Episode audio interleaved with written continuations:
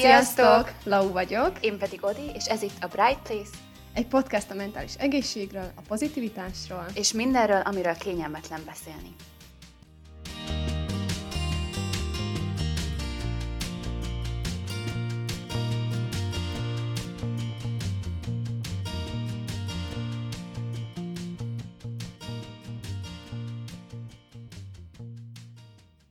Ez itt a 16. epizód, és mielőtt belevágnánk az eheti témánkba, szeretnék egy hírt megosztani veletek. Most egy darabig csak én leszek, aki hétről hétre újabb témákat hoz nektek, mert Odinak, ahogy azt az előző epizódokban is hallottátok, ugye külföldre költözött, elkezdett dolgozni, és a többi, és úgy gondolta, hogy most nem tudna olyan jó minőségű tartalmat hozni nektek, úgyhogy ameddig sikerül megszoknia odakint a dolgokat, addig én fogok beszélgetni veletek minden héten, de nagyon nagy szeretettel várjuk vissza Odit. És így szeretném megragadni azt az alkalmat is, hogy megkérlek titeket, hogyha bármilyen építő jellegű kritikátok van a podcasttel kapcsolatban, akkor azt nagyon nagy szeretettel várom, akár Instagramon, DM-ben, vagy az e-mail címünkön, hiszen én is csak most fogom megszokni ezt az egy műsorvezetős podcastet, úgyhogy igen. De vágjunk is bele az eheti témánkban, ami hát nagy vonalakban az alternatív terápiákról szól, ami engem személy szerint rettentően érdekel, és majd, hogyha nagyon kitanulom itt a dolgokat, és lesz saját praxisom, és a többi, akkor én egy kutyaasszisztált terapeuta szeretnék lenni. De ezen a héten a művészetterápiáról fogunk beszélgetni, illetve hoztam egy pár érdekességet a színek pszichológiájáról is. De kezdjük is azzal, hogy mégis miért fontos az, hogy kreatívan is gondoskodjunk magunkról. Ne csak fizikálisan, hogy például egy arcmaszkot felraksz, vagy lezuhanyzol, és a többi. Nagyon sok kutatás alátámasztja is, tudományos eredmények is bizonyítják, hogy a művészetterápia és a különböző alkotások, lehet az a tánctól kezdve az íráson át a festészetig bármi, ez segít a stressznek az oldásában, és a nehéz időszakok átvészelésében, az életöröm visszaszerzésében, és különböző öngyógyító folyamatokat indít el bennünk. Hogyha a történelemben visszagondoltak, akkor már az ősemberek idejében is ez egy nagyon fontos és egy nagyon elterjedt módszer volt arra, hogy kifejezzék önmagukat és az érzéseiket. Például, hogyha barlangrajzokra gondoltok, vagy ugye ezek amiket így a filmekben is lehet látni, például ugye az indiánoknak ezek a rituális táncok, és a többi. Szóval, hogy ez nem egy új keletű dolog, hanem ez már évezredek óta így van. És hát azért is fontos ilyen módon is törődni saját magunkkal és a lelki világunkkal, mert ugye a mai világban nagyon elterjedt ez a dolog, hogy mindenki azt mondja másiknak, hogy maradj pozitív, és legyél pozitív, és pozitivitás így, pozitivitás úgy. És nem azt mondom, hogy ez egy rossz dolog, mert nyilván a mi podcastünk is valamilyen szinten erre a szára fűződik fel, hogy ugye mindenben próbálunk valami pozitívat mutatni nektek, vagy hogy lehet jobbá fordítani különböző rossz dolgokat. De hogy ez elindított egy ilyen gondolatmenetet, hogy oké, hogy maradj pozitív, de hogy akkor mi van a negatív érzésekkel, mert hogy azok nem fognak csak úgy maguktól elmúlni és eltűnni. Erre találtam egy nagyon jó példát, hogy így az érzések kvázi olyanok, mint az energia megmaradás törvénye, így egy kicsit fizikusan, hogy az energia sem vészel, csak átalakul úgy az érzések is, hogy mindig valamilyen érzelmi állapotban vagy, de hogy a pozitív az átalakulhat negatívvá is. És hogyha ezeket a negatív érzéseket elnyomod, akkor különböző pszichoszomatikus tünetekbe vetülhet át, ami azt jelenti, hogy valamilyen fizikai problémák kezdenek el megjelenni. Hogyha néztétek esetleg a Terápia című sorozatot, azt hiszem a 2. évadban volt egy páciens, akinél ezt nagyon jól bemutatták, hogy különböző problémái voltak a magánéletében, és hogy valamilyen csukló fájdalommal vetültesz ki rá, mert hogy ugye nem foglalkozott vele, és az orvosok nem találtak nála semmit, hanem végül pszichológushoz kellett járnia, és ugye ahogy kezdte megoldani a magánéleti problémáit, úgyis a csuklója kezdett rendbe jönni. Vagy ezek az elnyomott érzések akár szorongásba, vagy depresszióba is átfordulhatnak. Nyilván nem mókás negatív érzésekkel foglalkozni, mert senki nem akar egy negatív, emocionális állapotban lenni, de hogy nagyon fontos, hogy foglalkozzunk ezekkel. Mert különböző kutatások is bebizonyították, hogyha az érzelmeket kreatív módokon kifejezed, akkor ez fordítottan arányos a pszichoszomatikus zavaroknak a kialakulásával. Tehát minél inkább kifejezed az érzelmeidet, annál kisebb az esély arra, hogy így különböző fizikai problémákban ez ki fog vetülni. Illetve azt is kimutatták, hogy 3-4 órányi kreatív tevékenység a kutatásban résztvevők 75%-ánál csökkentette a kortizol hormon szintjüket, ami a stresszért felelős. Erről még fogok beszélni, hogy ez miért is, meg hogy is, de hogy igen, szóval, hogy alá van támasztva tényleges, okos, emberes kutatásokkal, hogy a bármilyenféle kreatívkodás nagyon jó hatással van a mentális egészségünkre és a lelki állapotunkra. Találtam egy nagyon érdekes cikket a Mindsetnek az oldalán, ahol magára a kézműveskedésre fektették a hangsúlyt, hogy a különböző kézműves tevékenységek és a lelki egészség között milyen kapcsolat van. Nem véletlen, hogy maga a kézműveskedés még mindig népszerű, ugye nyilván, hogyha belegondoltak, nagymamáitok, anyukáitok is, amikor még gyerekek voltak, ugye nagyon sokat vartak, hímeztek, ezt csináltak, azt csináltak, és ez még ma is így van, és erre én is példa vagyok, mert most ugye a karantén alatt én is elkezdtem hímezni, és nagyon jó kikapcsolódás amúgy, és ugye ahogy mondtam, ezekkel a különböző művészi tevékenységekkel, ugye oldjuk a stressz, és boldogabbak lehetünk tőle. És az olyan tevékenységek, mint például a kötés, de nyilván más is, a kertészkedéstől kezdve a főzésig bármi. Az ismétlődő kézmozdulatok miatt megnyugtatóan hatnak ránk, aktiválják a paraszimpatikus idegrendszert, ami azért felelős, hogy lenyugtasson minket, szóval ilyen nyugalmi állapotba hoz minket, illetve kikapcsol a mindennapi stresszből. Igazából olyan, mint egy meditációs gyakorlat, már említettünk nagyon sok podcastben is, a flow élményt, a flow állapotot, és igazából az egész ide jön vissza, hogy ugye azért kapcsolunk, és azért tud egy kicsit megnyugodni az agyunk, mert hogy egy ilyen flow állapotba kerülünk. És mindezek mellett még a kognitív, szóval a tudati funkcióink is jobban tudnak működni, például a memóriát, figyelmet fejlesztetik, mert például, hogyha a hímzésnél maradunk az én esetemben, ugye nagyon-nagyon kell figyelni, hogy jó, akkor most mit csináltam, akkor most hova kell tenni a tűt legközebb, szóval, hogy így teljesen kikapcsolok, és például van ilyen, hogy leülök egy helybe, és akkor anyukám egyszer csak szól, hogy amúgy nem akarok enni, mert hogy már 3 órája meg sem mozdultam, és így teljesen elrepül az idő, és egyáltalán nem gondolok semmilyen dologra. Szóval ez nagyon jó egy ilyen kicsit kikapcsolódásnak, kiszakadni a problémákból. Illetve, hogyha egy kicsit ilyen szélsőségesebb példát is fel szeretnék hozni, a művészet és az ilyen különböző kézműves dolgok, az akár a túlélés eszköze is lehet. Például Frida Kahlo-nál, ugye ő is festett, mindenféle művészi dolgot csinált, és valószínűleg azért, mert hogy ugye neki rettentően tragikus volt az élete, és hogy ezekben a kiszolgáltatott helyzetekben a festészet például egy olyan dolog volt számára, amit ő tudott irányítani, és ami felett ő tudott kontrollt gyakorolni. Egy másik nagyon elterjedt kézműves tevékenység az a rajzolás, és ugye ezek a színezők, vagy bármilyen festészet. Nem tudom, hogy miért, de magát a rajzolást, meg a színezést, és ezeket a dolgokat valamiért mindig gyerekekkel hozzuk kapcsolatban, legalábbis szerintem. De hogy nagyon-nagyon érdemes felnőttként is folytatni ezeket, mert hogy a rajzolás az lehetővé teszi számunkra a különböző ötleteinknek a megjelenítését, vagy különböző érzelmi állapotoknak a kifejezését.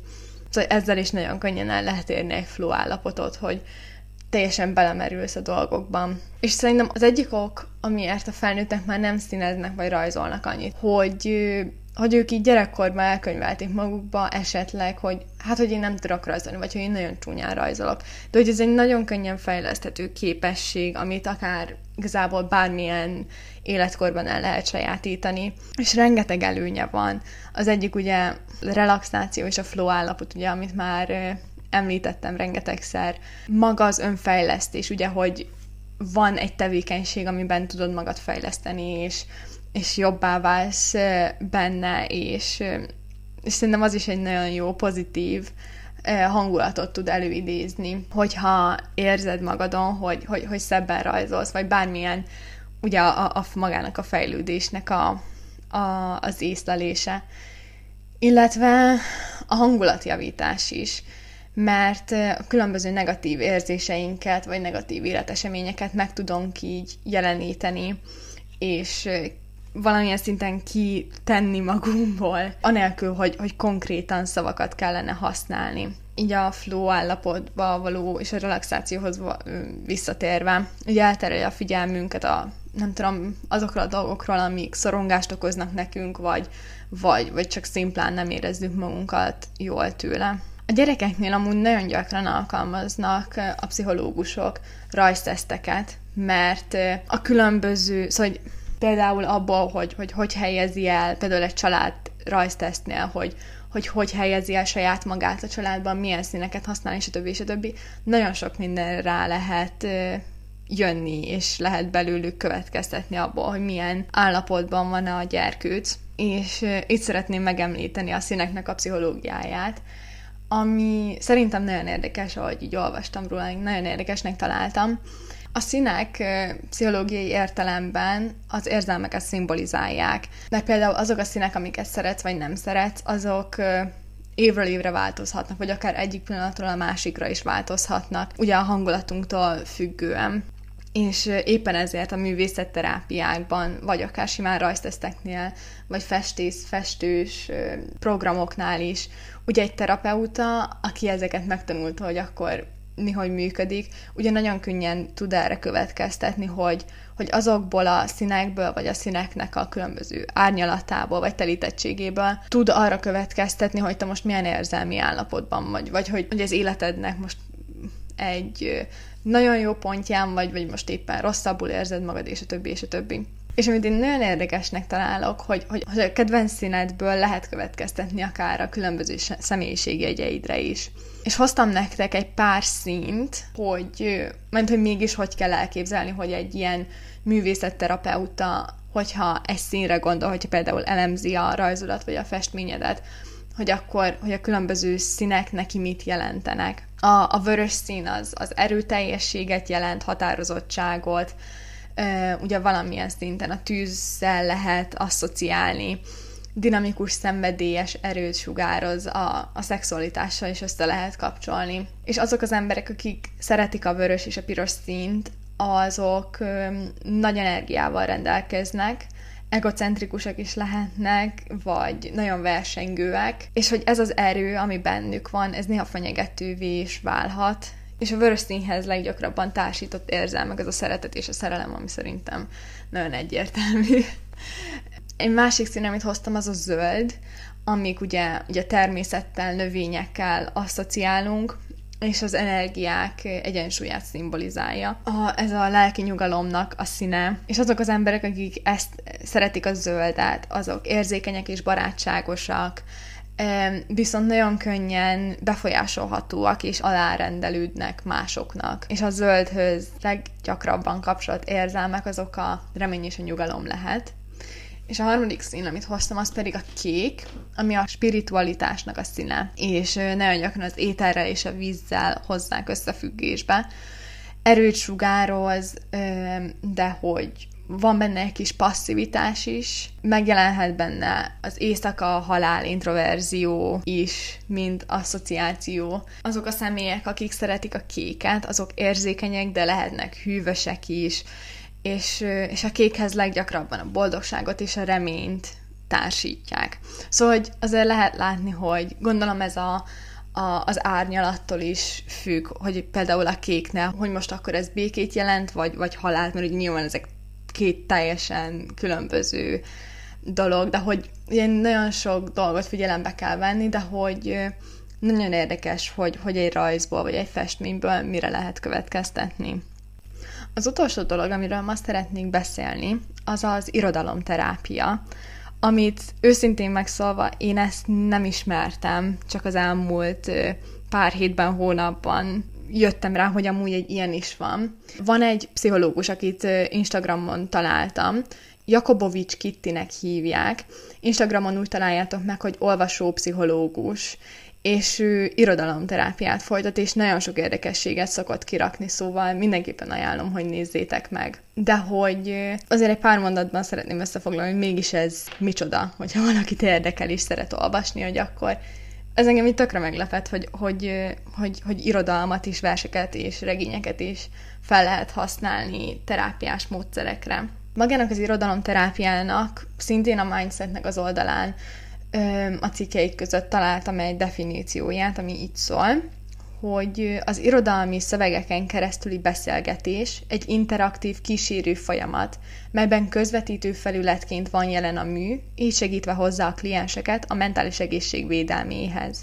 A szocioterápiák és a művészetterápiák metszetébe helyezhető, így alkalmazási területei szinte végtelenek. És igazából bármilyen irodalmi mű alkalmas lehet egy ilyen irodalomterápiás foglalkozáshoz, akár tényleg bármilyen versregény, ami saját élményeket hív elő, és bizonyos helyeken, vagy bizonyos mondatokban segíti az olvasót abban, hogy megértse, hogy önmagában mi játszódik le, vagy hogy segítsen neki kicsit párhuzamot vonni abban, hogy például egy adott regényben, ami van sztori, hogy az valamilyen szinten rávonatkoztatható saját magára is. És amit egy ilyen irodalomterapeutának figyelembe kell vennie a szövegek kiválasztásánál, hogyha esetleg csoportos terápiáról beszélünk, hogy az a szöveg, amit ő kiválaszt, az valamilyen szinten mindig igazodjon az adott csoporthoz, és ilyen szempontok mentén, hogy mi a legideálisabb téma abban az ülésben, amivel a csoport dolgozni tud, és tovább tud haladni a saját önfejlesztésükben, és a saját maguk lelkének a rendbetételében. Illetve az ő feladata az is, hogy ösztönözze a pácienseket arra, hogy keressenek magukban olyan pontokat, amelyekkel kapcsolódni tudnak a szöveghez, vagy hogy találjanak egy olyan mondatot, vagy egy olyan sztoriszálat a könyvben, ami segíthet nekik felszínre hozni az ő problémájukat, hogy ugye meg tudjanak velük küzdeni.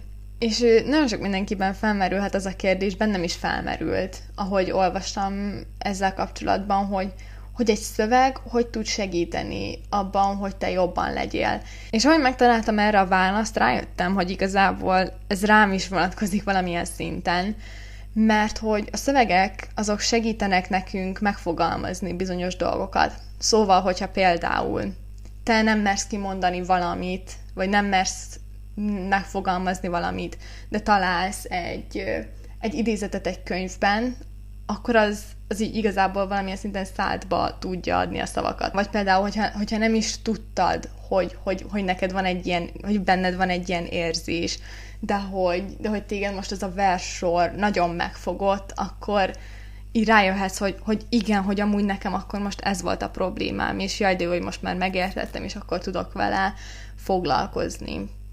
Vagy nekem például az én személyes tapasztalatom az szokott lenni, hogy amikor zenét hallgatok, akkor én általában szoktam figyelni a szövegre is, és nagyon sok olyan szám van lementve nekem Spotify-on, amit azért mentettem le, mert hogy annyira jó a szövege. Ha valamit nem tudom magamban megfogalmazni, akkor mindig azt szoktam meghallgatni, hogy igen, akkor most így ez van. És mondjuk ez egy nagy különbség köztem és a barátom között, mert ő például azért hallgat zenét, mert hogy ő élvezi, amit... Szóval, hogy élvezi a ritmusát, és a többi, és a többi. És mindig, amikor én küldök neki egy számot a szövegem miatt, akkor ugye mindig várom a visszajelzését, hogy jaj, igen, hogy ez most tényleg nagyon ideillik erre az élethelyzetre, vagy bármi ilyesmi. de hogy így mindig azt mondja, hogy aha, hogy ez itt tök jól hangzik, szóval, hogy szerintem nem mindenki kapható erre, meg szerintem ez igaz az összes alternatív terápiára is, hogy nem mindenkinek segíthet. Van, akinek sokkal többet segít az, hogy beszélgethet valakivel, mint hogy kifesse magából a dolgokat. Szóval ez egy nagyon emberfüggő, hogy kihez mi illik, kinek a személyiségéhez mi illik. Így összefoglalásként és lezárásként azzal szeretném befejezni a mai epizódunkat, hogy ahogy említettem az epizódban is, rengetegféle módon tudunk művészkedni úgy, hogy ez a lelkünknek és a mentális egészségünknek is jó lehet. A naplóírástól kezdve, a rajzoláson, festészeten át, az olvasásig, táncolásig, tényleg bármíg. Igazából teljesen mindegy, hogy mit csinálsz, a lényeg, hogy neked szimpatikus legyen, és például, hogyha valamilyen kézműves tevékenységet választasz, egyáltalán nem baj, hogyha nem szép vagy nem vagy még olyan ügyes benne. A lényeg, hogy te jól érezd magad tőle, és a te kis lelkednek segítsen. Úgyhogy én mindenki csak buzdítani tudok arra, hogy ilyen mindenféle kreatív dolgot kezdjetek el csinálni. Hogyha esetleg negatívabb dolgokkal kell megküzdenetek, mert hogy, ahogy említettem is, ez nagyon-nagyon sok pozitív hatással járhat. Hogyha esetleg érdekel még titeket más alternatív terápia, akkor írjatok nekem, és akkor még készítek ezekkel kapcsolatban epizódot. Hogyha van bármi kérdésetek, vagy segítséget szeretnétek kérni, akkor írjatok nekünk Instagramon, a Bright Place Podcast néven találtok meg minket, illetve e-mailt is írhattok a brightplacepodcast@gmail.com e-mail címre. Köszönöm, hogy velem tartottatok, és találkozunk a következő epizódban. Sziasztok!